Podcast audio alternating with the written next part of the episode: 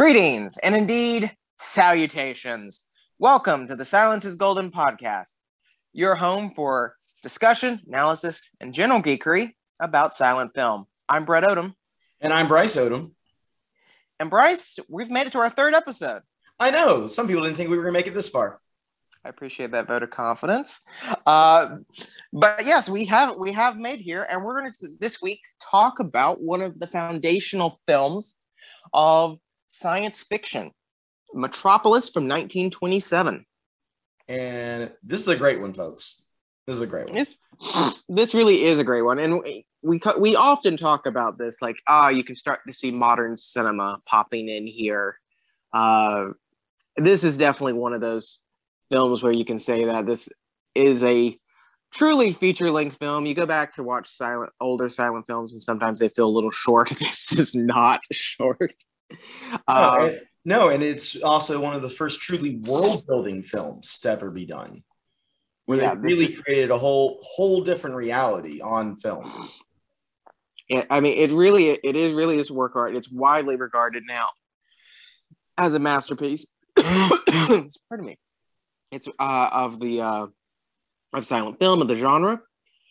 Uh, directed by Fritz Lang, written by Thea Van, uh, Thea von Harbou uh, with Fritz Lang.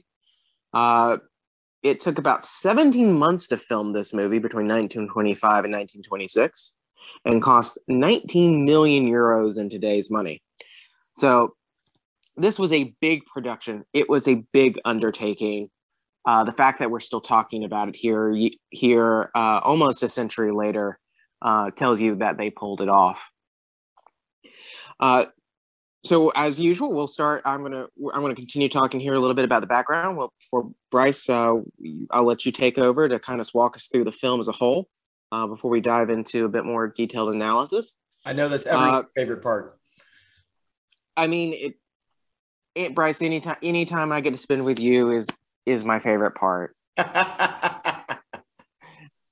I don't I don't know how I feel that you laugh that hard. Anywho, uh, so the film film st- stars a, gr- a wonderful cast uh, in this Weimar Republic film. So this is from the this is from the Inner Warriors from Germany, much like Nosferatu was. Uh, from uh, from our last episode, uh, starring Gustav Froelich as Freder, Brigitte Helm as Maria and the Machine Man. Uh, they're the lead roles with Alfred Abel as Joe Fredersen, the master of Metropolis, and Rudolf Klein-Rogge uh, as the inventor uh, Rutong. Rutong. I'm slaughtering his name, so my apologies. uh, being a being a part from the Weimar era, this film is steeped in German expressionism, uh, lots of gothic and futuristic elements really blending together to create the distinct worlds. Bryce, you mentioned about the world building. Uh, this definitely plays in here with the world above in this gorgeous, beautiful utopian metropolis being very futuristic. But of course, uh, in this world, it is powered by the labor of those down below in the depths, which has a much more gothic taste to it in this world, uh, the un- unrest down below uh, meets the complacency of those up above. Uh, and, every, and things are brought to a head by the machinations of the of the inventor Rut, uh, Ruterang. Ruterang. I'm sorry. I'm just going to slaughter his name all night.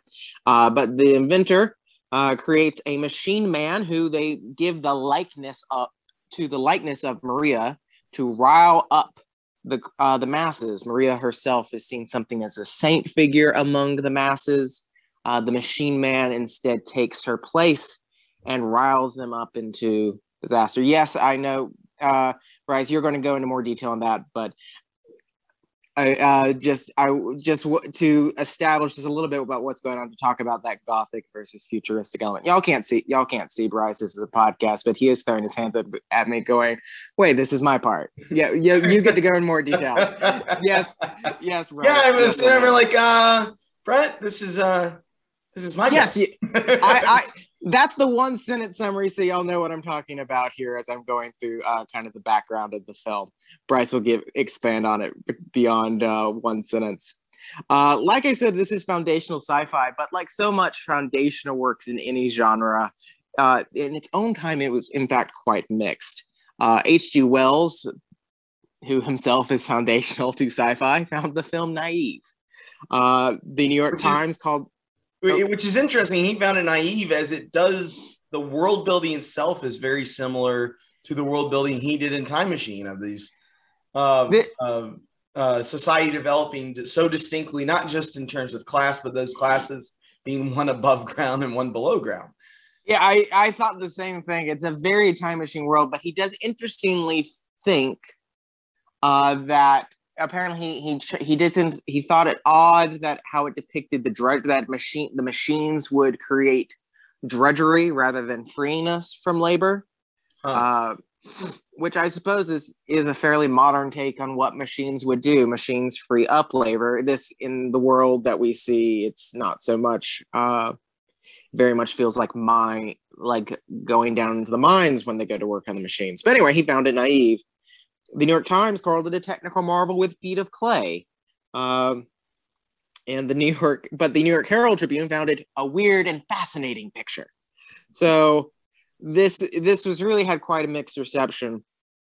Uh, one one reviewer, and I, I don't quite remember where they were, basically commented that it has so much symbolism that it doesn't really mean anything, which uh, is fascinating. Except, but I realized they were right because I was sitting here in the 21st century going, ah, this is a movie with a lot of like anti-communism but welfare liberalism buys like if we don't take care of people you know we will end up with a revolution. So let's let's take care of people.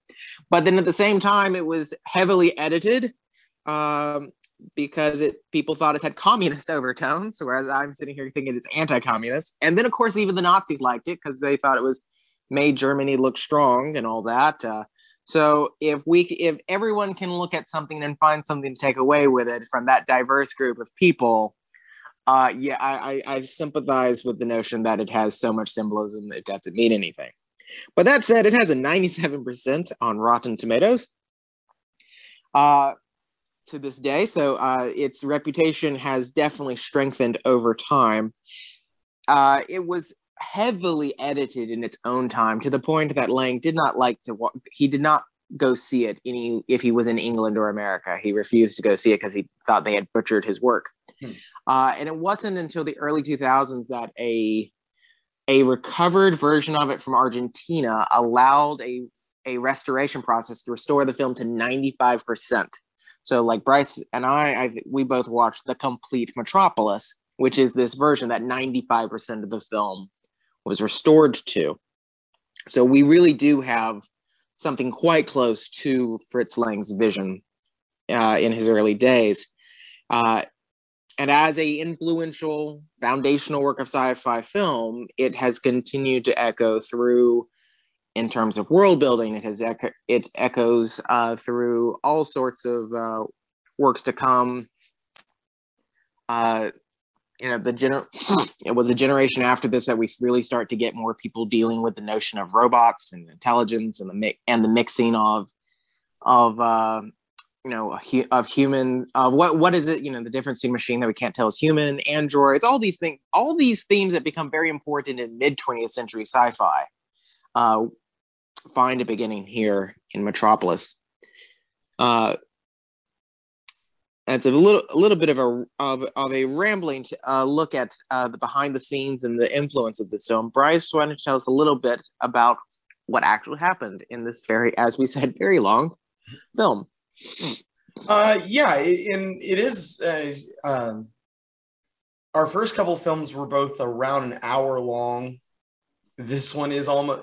Um, the original cut of it was like two minutes shot. It was like minute fifty eight or something, or an hour fifty eight or something like that.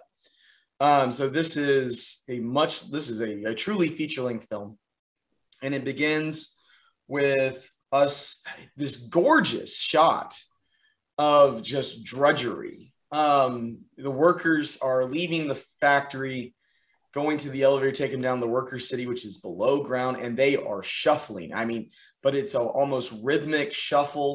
um, as they all, as you can see, packs of people. And it really, it just visually drives home the fact that in this society, these workers are not really considered that human by at least a portion of society. Uh, and then this is contrasted with our first look at Freder, um, Frater, who is uh, the the master of Metropolis's son. And um, Frater is uh, in the they the text on the movie describes as pleasure palaces in the skyscrapers. And in fact, yeah, we for our first look at him is in a room with a fountain. Um, there is some woman who looks vaguely like a flapper, um, and they are clearly there uh, for pleasure. And um, and I would say as close as the 1920s movies can get to showing that two people are about to go to bed. Um, when suddenly the door is bust open and this woman walks in with a herd of children. Uh, she's got this little gaggle of children with her. And she says, These are your brothers.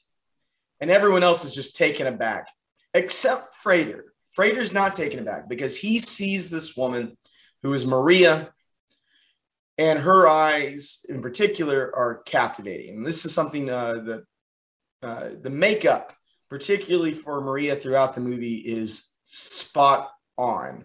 Early on in the movie, especially when we first meet her, the makeup really makes her eyes pop and it draws you in and it makes uh, and it helps you make sense of why Frater just suddenly you know, this woman who she's not dressed particularly fancy. She's not, you know, nothing particularly out the ordinary, but those eyes draw you in uh, deeply. And the the children go, and he's like, "Who was that?" And it's like just some woman from the worker city, but he doesn't let it go, and he, he questions his father a little bit about what's going on. And his father's like, "Look, they're workers. They're right little places below the city. Forget about all this crap. And but he doesn't. And his he sneaks down to see uh this the worker city for himself. He, he's hoping to catch a glimpse of this woman again. Um and the first, there's a couple different times in this movie where Frater has hallucinations. And there's this very brief hallucination where he sees the temple of, of Morlock, uh, Moloch, which is a uh, idol demon of the Old Testament, um, who worship of him may have involved ch- child sacrifice, which is a really big foreshadowing for this movie, um, as will become clear. And Frater uh, the follows her down and uh, find eventually uh, decides to work a day and is just realizes what these workers do on a daily basis is insane. And he ends up at a meeting of the workers where Maria speaks to them and talks about that they need to have patience, things will get better if they can mediate the head, the upper class, and then the hands, the worker class, which she says must only be done by the heart. And in this meeting, Maria and Frater actually meet and have an instant connection. She says, All right, well, um, meet me here tomorrow at the cathedral.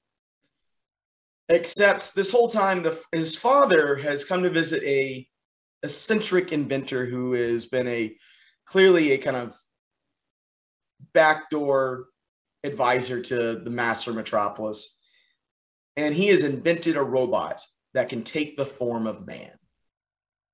And he has he has an intent uh, an intention about this to bring back his lost love.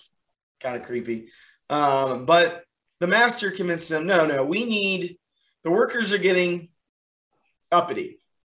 Maybe put that back down in place. So we need an excuse to bring violence upon them to put them back down, and use this robot to impersonate that woman who's getting them all to be peaceful and get her to rile them up so they'll be criminals and then we'll just come in with brute force put them back down in their place so he so the inventor uh, kidnaps maria and we have one of the greatest scenes in silent films. Uh, if any of y'all follow me on YouTube, which hopefully you do, if you don't, follow me at J Bryce uh, Odom at underscore uh, excuse me J Bryce Odom underscore author on YouTube. Um, I put a trailer out for the show, and I use this shot in the trailer for Metropolis. Um, energy is flying all over the place um, as Maria's hooked up to this machine. Uh, the the inventor is basically trapped Freighter, so he can't get to Maria in a kind of a maze of doors, and all this energy is flying about, and suddenly the robot turns into Maria, and this is wonderful close up on the robot's face, and then it turns to her face with her eyes closed, and they open, and it's this just gorgeous, gorgeous scene in uh, and is it's one of those scenes that if you don't think you've ever seen Metropolis, you probably have seen this clip. Um, and the inventor unleashes him, uh, unleashes this evil Maria onto the people of the worker city to get them to rile them up. Except it works too well. She doesn't just rile them up; she gets them to rile them up. Let's go destroy everything. Well, destroying everything uh, can destroy if they destroy the all the power and everything, then uh, the machines that are, are keeping the water from flooding the worker city are going to go boom, and the worker city is going to flood. But they're so riled up by this evil Maria that they don't care, and they do destroy the city. And the foreman tries to, get. what are you doing? If destroying this destroys your own homes, and they do it anyway. And at about this moment, they reveal not a man or woman was left in Worker City. They, however, left all their children behind. And Maria escapes about the time that the factory is being blown up by the workers. Freighter is finally managing to get out and back down. Um, and after having another crazy hallucinatory dream, uh, is able to get back down in the worker city. And he and Maria reunite with this uh, just mob of children around around them begging for help. And uh, along with uh, Freighter's friend uh, Jehoshaphat, who was a uh, guy who got fired by his father at the beginning of the movie. Um, the three of them saved the children, and it, to start with, unbeknownst to the workers. So the workers finally come to their senses, and they go uh, and they march onto the city, uh, onto the city above ground, and find the evil Maria. And the makeup I mentioned earlier is really great here because now they've changed the makeup on her just so ever so slightly and the acting changes with uh, with this as well. She's maniacal now instead of peaceful and you know where her heart was on her sleeve. She's now maniacal and laughing uh, evilly uh, in this gr- just again kind of jazz age party of uh, you know you know hedonistic. And but they storm there. They manage to get the evil Maria and they strap her to a post. They're about to burn her at the stake and Freighter doesn't realize uh, he, that it's the fake Maria. He's trying to save her, but then they all realize that the, the skin all burns off, and they see the the the hollowed out machine left behind in the fire. Um, and you would think this might be the end of the movie, except it's not. About the same moment, the the inventor has actually started to go crazy, and the whole girlfriend he was hoping to bring back, he's now hallucinating and think it's the real Maria, um, who he's caught up with uh, and is chases up along a very gothic looking rooftop. Freighter runs up there. They fight. And finally, uh, Rotwang, Rotwang, again, I don't know how to say his name either, um, is thrown from the building and he dies. And Fredersen, uh, John Fredersen, the master of Metropolis, is uh, relieved beyond all uh, all relief that his son is alive. He thought he had died in the flood and the mediation of the hands and and the brain happen between uh, as the uh, here at, at, the end of the movie where the the foreman and and Fredersen are brought to an understanding with each other, and that is the end of the movie. So much it, is running is going on. so much is going. I, I guess let's start there because uh, you mentioned the end of the film uh, ends on this famous end uh, on this famous uh, title screen. Uh, the mediator between the head and the hands must be the heart. Yeah. Uh, this is absolutely the line. This line is is very famous. It captures the spirit of the film, which is like I like I said. I I found watching in the 21st century this very kind of welfare liberal liberalism that was particularly prominent in the era. That essentially says if we don't like mediate the problems of the period, we end up with revolution. We don't want that, so let's let's let's get everybody on the same page. Let's take care of people. Let's let's not treat the working class like they are literally like they are lesser, uh, like uh, Fredersen was doing at the start of the film. Uh, you know, but that that's uh, like I said, that is very that is apparently quite not a universal interpretation, certainly not in its own time. Uh, so what this all exactly means, uh, and it's got a little bit for everyone to draw from it. Uh, it's not like even after all of this happens, John Fredersen does not come out looking good in any of this. No, uh, he, he, is the head. He literally uh, incited a mob that almost committed genocide. Exactly. I mean, so it's like the effort, his efforts to crush the working class led the working class to find strength and to rise up. Uh, thus, why you can see why uh, uh, people took it to have a communist meeting.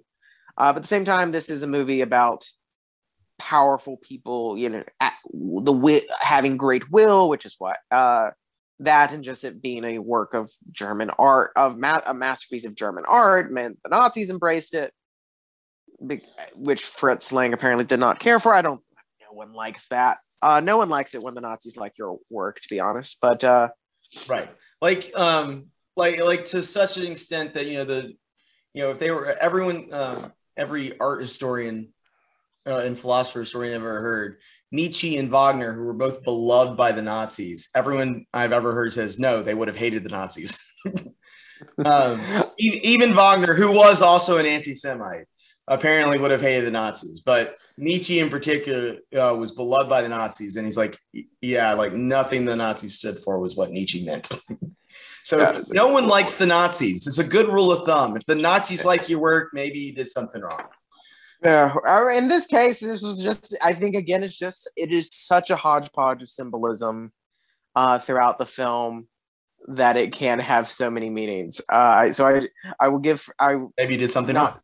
No, well, I'm not going to say that he did something wrong. that he did, he did indeed. Uh, uh, but he he he he left things. Uh, he, he perhaps was too opaque. Uh, the but you know he mixed in with the social comedy a deep spiritual commentary as well, which is where Maria is a quasi-religious figure. Oh yeah, absolutely. Uh, Freder uh, is he uh, he is himself a prophesized figure. He is this mediate. She Maria prophesies that a mediator will come to bring peace to uh, between bring peace and justice to them. Oh, and, and she almost Freder, immediately just like eyeballs Freder the moment she says like, "Up oh, there he is." You are anointed. It's like the you are anointed. This is about a sci-fi. This is a sci-fi movie with a fantasy trope right here.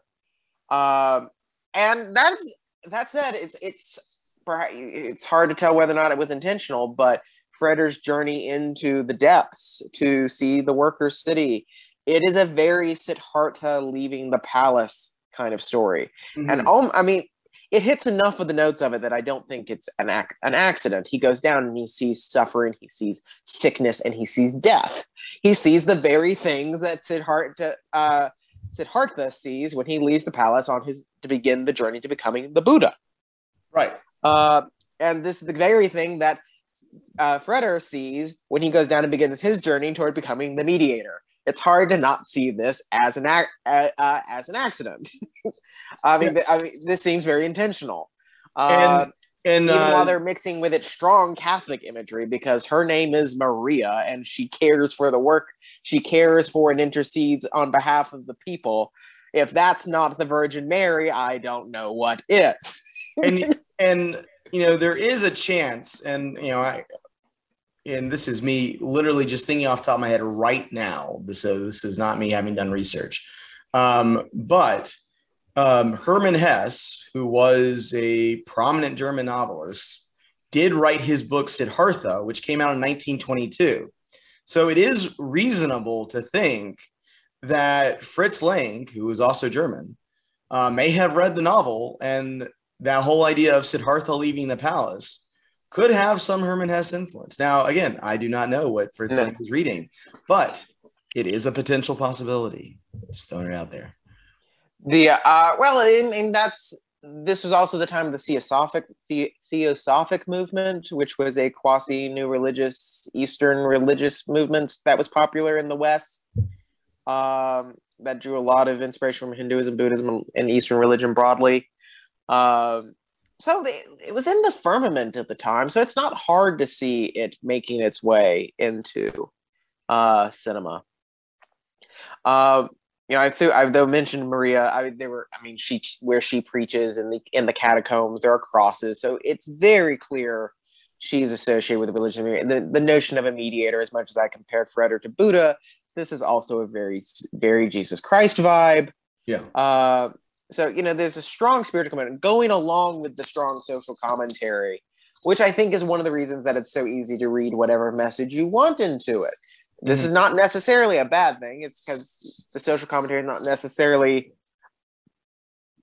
you know, in any story, social uh, symbolism, social commentary is as much a construct of us, the viewers, the con- the consumers, as it is the artist. So who knows what he really meant?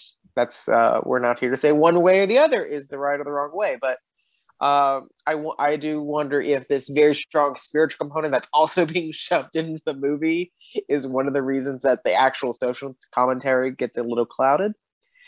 Uh, but let's. But speaking of Maria, Bridget Helm is the actress playing Maria, and she also plays the Machine Man version. Uh, she plays the Machine Man anytime, even when it doesn't look like Marina, it just looks like the robot. That's her. Yeah, Uh, which I, I thought was really surprising. Um, you know, thought it was a prop until I saw the pictures getting ready for this episode. I was like, oh, that was her every time. Oh, that's And- amazing.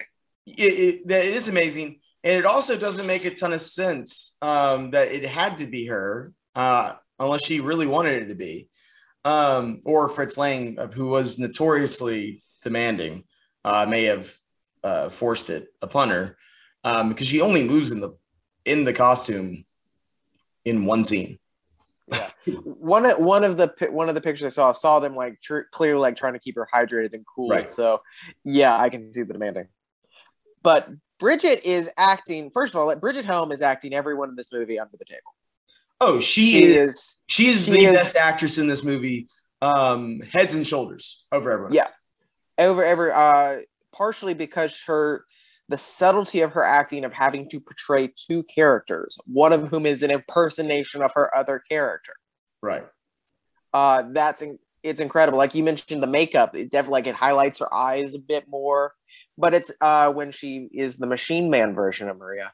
But she's not only got this eye but it's her whole demeanor. She becomes she becomes looser and as you put it maniacal Yeah, Like like one of her one of her first actions is to wink.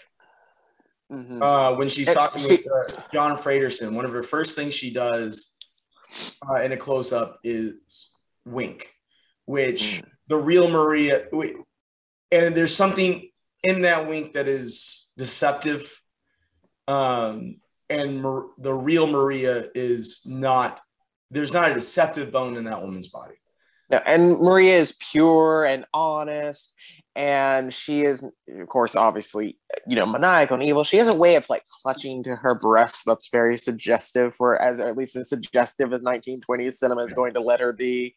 So it's yeah, like which she's a also though very- a lot of those actions uh, could have been interpreted as clutching her heart, um, uh, since she is the heart character. Well, I mean, I mean the, as the machine, the machine man when Oh. she's when she's the villain, she has a way of like I being suggestive in the way she like clutches at her collar and things. Mhm. again uh, this is i say suggestive this is like you know this is the famous scene in a john wayne movie where uh, the woman takes off her shoes and that is as far as they get to suggesting that they're going to take off more than her shoes uh, yeah, so it's you know so the times allowed only for so much but they certainly took i they cer- you know there's nonetheless just the subtle way she moves and way she gestures Mhm. uh, that are just incredible, and it adds incredible depth to the film, and again, just leads to her acting everyone else under the table. She's fantastic. Uh, arguably, I would argue that the only other person who's coming close is Alfred Abel, who's ju- who's the master of Metropolis, uh, Joe Fredersen. with Uh, much, be- with much less makeup. which is why I think he does such good. I, I before we were talking, I mentioned Bryce to you that uh, Freder looks a lot like Hutter from Nosferatu. Like Mhm. Yeah. there is something about German expressionist films that cause them to co- do men's makeup this way that is very weird and very unnatural, to be honest. Uh, and I'm like, but you see with his father, who looks like a normal person, that this is apparently not a requirement. You don't have to make people look like that. You can make them look like humans.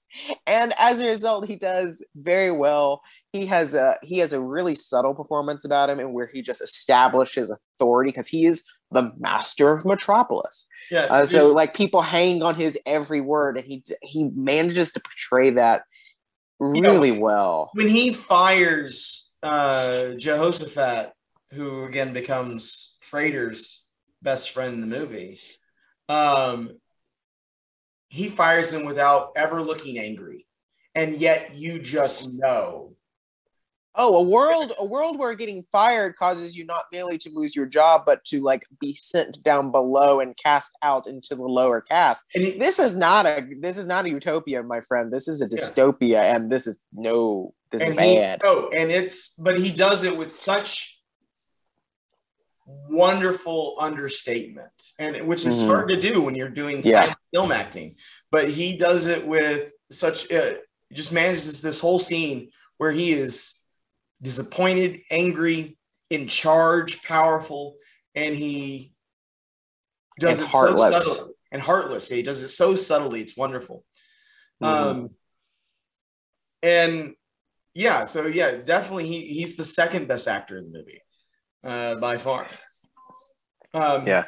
there's I, and the, most of the other characters, like Freder, get uh, they do get to overtaken by that German expressionism tendency toward uh, exaggeration and extreme.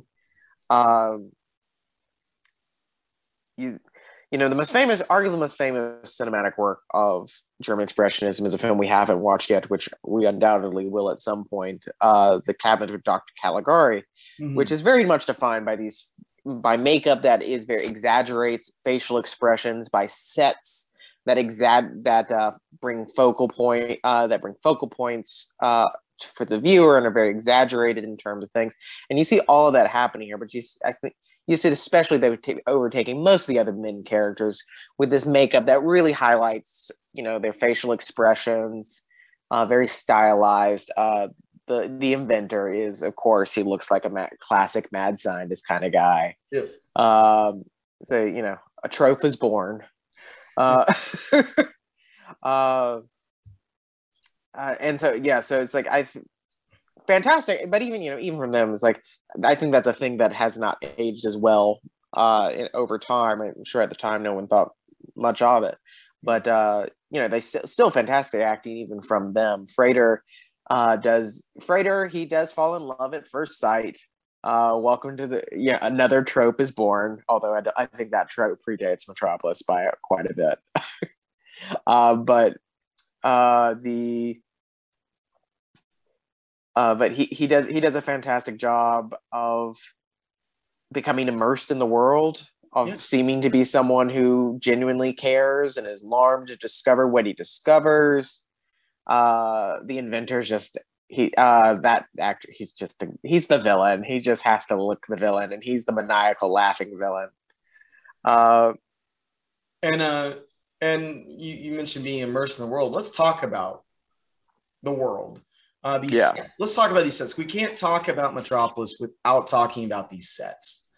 Um, the uh, this is a movie that, in order to create the upper world, uh, the wide shots for the upper world, uh, the upper city, uh, used intricate models. They were moving. The train. There were trains that moved. Cars were moving in the streets. There was a blimp uh, floating through the city because Germans love their zeppelins. Um, where's my airships the few they keep promising me airships in the future and i keep not having airships We, we don't get the flying car and we don't have airships. It's just we, we've been robbed. This is a Um, crime. It is very much a crime. Who we talk to. Um, but in addition to that, is also famously the worker city, or not the worker city, um, the the factory, which is huge. It's not a small set with a painted background. It was a two-story set that they built up into this. Now the the the machines that they're using make no logical sense, but the, they're, they're big. There's steam coming out of everything, and when uh, Freder goes down in the beginning, he witnesses an accident occurring uh, where a guy can't keep his station. He, he collapses out of exhaustion and he uh, and his station ends up blowing up. And you see people, Mhm. and you see people like act. You see actual actors flying off the top balcony to the bottom balcony. So the special effects, uh, you know, were used on these giant sets to create uh, incredible action. And then um, the worker city is probably the least developed of all the sets, which is a little bit of a shame uh, because it's plays such a prominent role at the end. Um, but you even get this on, uh, but you even get these one really brief moment, intricate sets. Um, the cathedrals, uh, the not quite brief moment here. The cathedral uh, is very intricate um, and is used twice, but you see a, an actual figure of death who in a in a, one of Freder's hallucinations. But Freder's first hallucination has an intricately burning temple, open mouth demon kind of th- looking thing. Um, but it's the factory, and it's the factory gears basically like chewing up people. And uh, Freder refers to it as Moloch, I believe is what he called it, um, which is a demon or god, uh, or, uh, false god from the Bible uh, in the Old Testament, who, according to tradition, was uh, as I think I said this earlier, but according to uh, tr- to tradition, Moloch was worshipped by uh, human sacrifice, and so the workers are uh, in this human in this uh, hallucination are feeding human sacrifice, which is exactly what they do. They they lose their temper so much that they almost sacrifice their own children. Um, but you get this foreshadowing through this just crazy one brief crazy moment of this huge set, um, and you just again everything is so big that it just really you have to watch it to understand it because nothing like this was done really uh, to this extent in the 1920s. Yeah, it reminded me of very much of the his of the biblical and historic epics uh, that were so popular in that time and in or and in Golden Age Hollywood. Um, the think of uh, uh, uh, you know think of the grand sets of Ten Commandments and stuff like that from later on Mhm. uh, you know, uh, other uh, many of the great American directors and uh, early directors would be would also be doing like these grand temples and pyramids and uh, you know that's what this reminds me of. But instead of be looking into the past, he is looking into this vision of the future. Uh, which is what again one of the things that makes Metropolis so distinct. Uh, it's this early work of sci-fi. Yeah, uh, yeah, they- they're they're a uh, they're a predecessor, yeah, to things like Ten Commandments, Ben Hur, Spartacus. Um, but all those movies were period pieces, and they had to invent all this, and that just makes it even more impressive. hmm Um, now that said, it's not a work without its own flaws. We talked about the fact that it the meanings act, uh, you know, the metaphors are so many that they the meaning of the film becomes contradictory. Um, I would also say that the um, the hallucination of Freder, um, by doing so much and it being all so big, um, at times the visuals don't um, connect from uh, the story seamlessly, and I think that's particularly done in the first hallucinations. Um, I it took me probably three times rewinding the Moloch hallucination in the beginning to finally realize this wasn't something actually happening. Um, yeah, I, wait, I, I did kind of, I kind of did a double take with it too. It's like, it's like, wait, what's going on? And that that's and I've seen the movie before, and it's like I still had to go like, wait, what's yeah. happening here again? And um, and I would say the second big hallucination, which is after, which happens when um, Freder sees the evil Maria with her father or with his father, um, and he thinks something's going on that Maria's come up and betrayed him, and he just passes out and goes into this hallucination. And while the hallucination looks cool, as everything in the movie looks cool, um, in an already long movie, it sets up a it ends up being a fairly long digression that is flipping between hallucination and reality, and it's not always uh, it's not always well done of what is reality and what's the hallucination. No, I mean sometimes you know, yeah, he's he's not focused. This is not a focused story. right. he, he, uh, he has I mean, the, the, the logic behind the machine man uh, that becomes the evil Maria is, you know, like you mentioned, is that this is, oh, well, this looks like Hel, who I think is.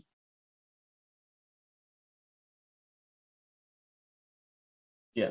All um, a bit confusing and not not really laid out, but it's like, oh, this is this is his wife, who the inventor also loved.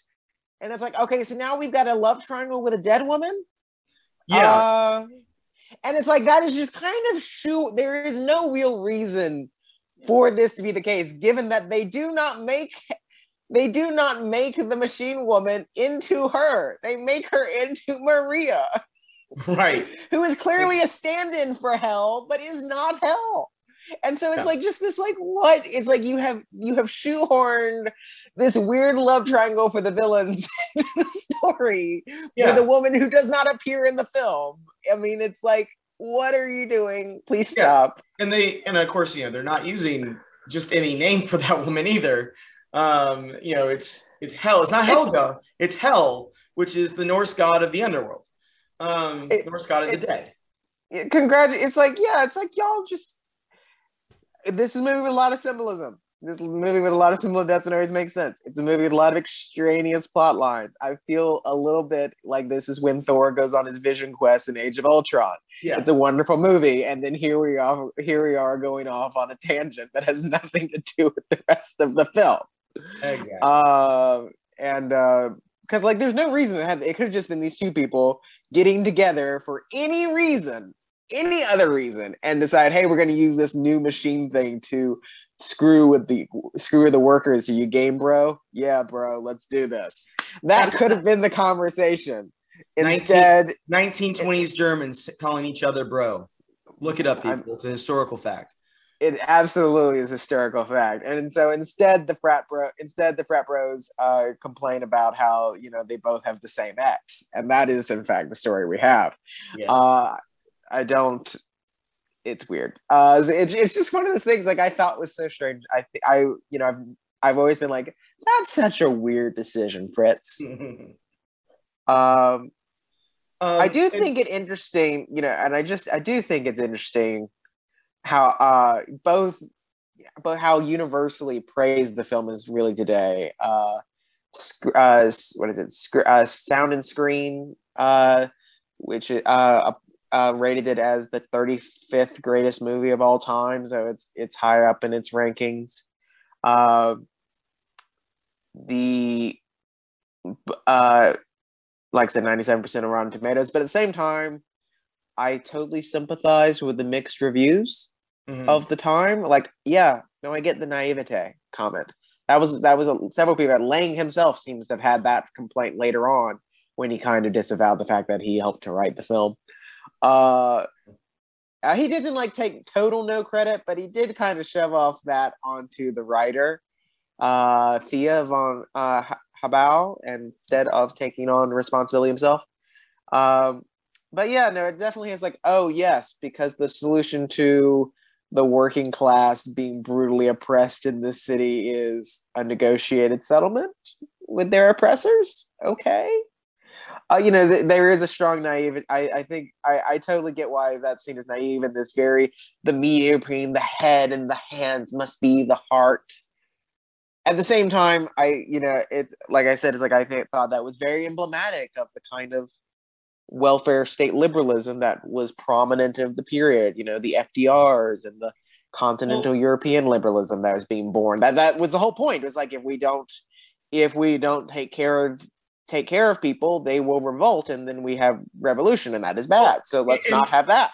Yeah, and, and here's something else that makes that all that fluff feel work. Like the movie is a classic and is an all and is going to be and should and should rightfully be remembered as one uh, because of its visual and technical uh, heights that it took cinema to that had really never been done before. Um, but the message of the film um, is undercut by the way the director Litz Fang, uh, uh, Fitz Lang um, treated his actors. Um, he was famously hard on all his actors, very demanding on his actors, but most famously in this movie, um, for all the children in the flooding worker city, he cast, and so he wouldn't have to pay them much, cast the uh, cast children from the poorest parts of Berlin. And then the water for those scenes was kept incredibly cold the entire time, and they were taking several shot uh, takes on every scene they shot down there. So he wasn't treating workers well either. Um, you wish this message would have sunk into him a little bit. Right. It's like you made a whole movie about how you should treat people well and you treated people like crap. Um, so Lang is an interesting human being because of the message he was trying to tell and completely failed to live up to. Um, uh, yeah. Uh, in oh. fact, um, uh, according uh, Bridget Helm, who, uh, who again played the Machine Woman, she fainted in one scene because they took too long on the on the shot, and uh, she was enclosed in the armament, and so she didn't get enough air, and she fainted. Uh, this sounds like working with Stanley Kubrick, except yeah, this is, um, and so, ladies and gentlemen uh, of the jury, this is why we now have things like the Screen Actors Guild. unions. This is why we have unions, people. Uh, so yeah, so that's uh, yeah. So this it it like, and we we've already touched on. You know, this is foundational. It does. This is the beginning of a lot of themes that will really carry over into mid twentieth century sci-fi um, you know, honest, honestly, the the visual of him is you. The visual of the robot of the Machine Man, uh, we'll see. I think is very influential in how. Maybe not in Isaac Asimov's personal writing, but certainly in how his robots have been portrayed in mm-hmm. cinema. Yeah, uh, I think e- echoes echoes this and just establishing that sci-fi is something that can really be done on on stage we've talked about the world building the bringing to life a futuristic android thing, whatever you want to call it. Uh, you know that that's all that's all landmark and that's all things that will be replicated going forward and you know they run because metropolis walked with it. Yep. All right well i think i know we're we're getting close to time here. Uh we will uh go away from continental europe uh next uh next time Wait, they uh, movies not in Europe? And believe it or not, they made them in a place called America. We're going to be coming across the pond. I'm uh, shocked. Uh, to, I know, I'm stunned. Uh, but we're we're we're going to move over to America to uh, next time to watch the classic Phantom of the Opera, starring Lon Chaney. Uh, and that's so that's where we'll be picking up with in two weeks' time. It's uh, Bryce. It's been great getting to talk about Metropolis with you. Always uh, fun to uh, to explore uh, world building. Um, I'm a huge fan of anything that involves world building.